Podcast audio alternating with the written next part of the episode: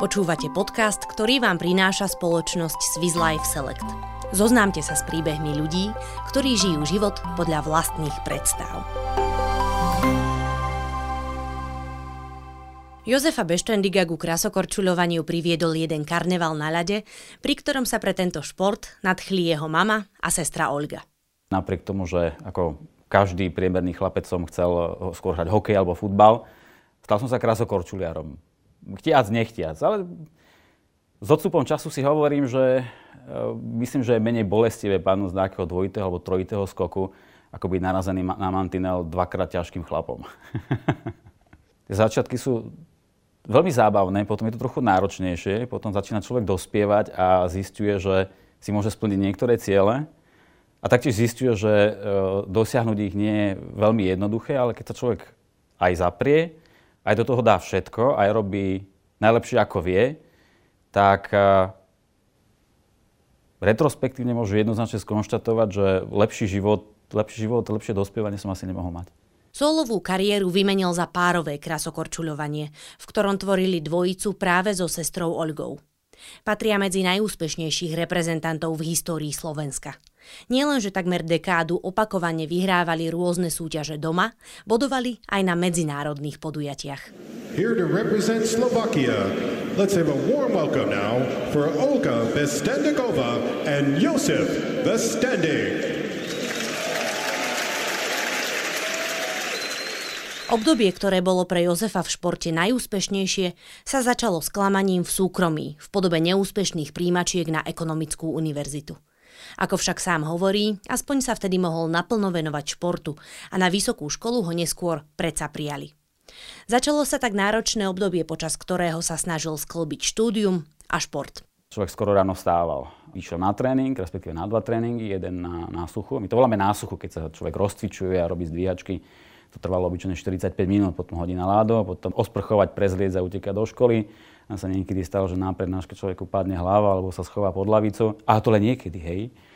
Po vyučovaní e, opäť ten istý tréningový proces a navyše sme čas týždňa dochádzali za trénerom do Brna. Takže, ale, ale dalo sa to. Ak človek chce, dá sa všetko. So sestrou Olgou sa neskôr rozhodli vyskúšať aj život a tréning v zámorí. V Texase žili dva roky, potom však prišlo definitívne rozhodnutie ukončiť kariéru. Vtedy si však človek začne uvedomovať, že už má pomaly 27 rokov. Za sebou má len drinu, odriekanie a dá sa povedať aj, aj dlhy, pretože financovať šport dnes nie je jednoduché a sponzory alebo športové asociácie vám peniaze neprinášajú na tackách tá štartovacia pozícia do života bola, bola nie optimistická. Jozef sa vrátil na Slovensko a mal v pláne začať sa konečne naplno venovať financiám.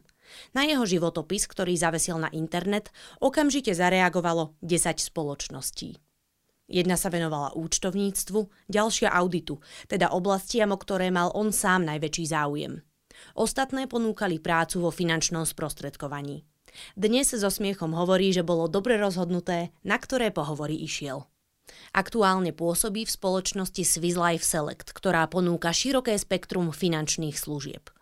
Na žiadnu konkrétnu sa nešpecializuje. Naopak, zakladá si na pestrej palete produktov, ktoré môže svojim klientom sprostredkovať. S názormi alebo kritikou pôsobenia niektorých finančných sprostredkovateľov sa stretávam dennodenne. Ale beriem to ako jednu obrovskú výhodu. Pretože keď sa raz človek stretne so mnou, netreba veľa času a vie, že na tomto trhu sú aj takí sprostredkovateľia, ktorí svoju prácu robia veľmi dobre až vynikajúco. A to je jeden z dôvodov, prečo sami klienti ozývajú sami a bude o chvíľku čas, kedy už fakt nebudem, nebudem stíhať. Vo finančnom sprostredkovaní a športe vidí hneď niekoľko paralel. Tvrdí, že ani v jednom sa človek nemôže spoliehať na talent. Ten podľa neho tvorí len 10% úspechu. Tých 90% je drina, je odriekanie, je cieľa vedomosť, je ísť, mať ťah na bránu a ísť za svojim cieľom. Druhá paralela je, že ak chce človek napredovať a zlepšovať sa, tak musí riskovať. Musí podstúpiť istú dávku rizika. Pretože jediné, čo je dnes garantované, je, že to riziko sa vyskytuje v každej časti nášho života, či menšie alebo väčšie.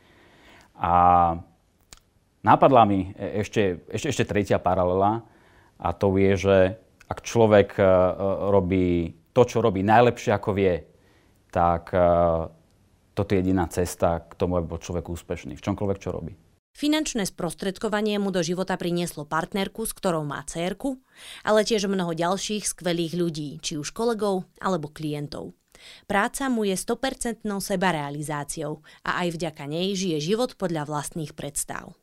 Žiť život podľa vlastných predstav, to, to, to, nie je, že som vyvalený 3 čtvrte roka alebo celý rok niekde na pláži a, a, a mám všetko a nemusím nič robiť ja neviem, aby som sa unudil k smrti, že to človeka ubíja. Ľudia by skrátka mali pracovať a nemyslím tým, že mali byť zamestnanci, majú, niečo, majú vyvíjať aktivitu, majú niečo robiť. A potom si majú užiť jej plody. To je môjim zmyslom života.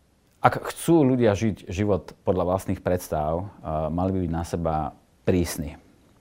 Mali by byť zásadoví a mali by si veci zvyknúť uh, robiť pravidelne. Vytvoriť si návyk. Samozrejme pozitívny návyk a neustále ho opakovať. A zároveň by mali robiť veci najlepšie, ako vedia. Všetky. Všetky a vždy a za každým.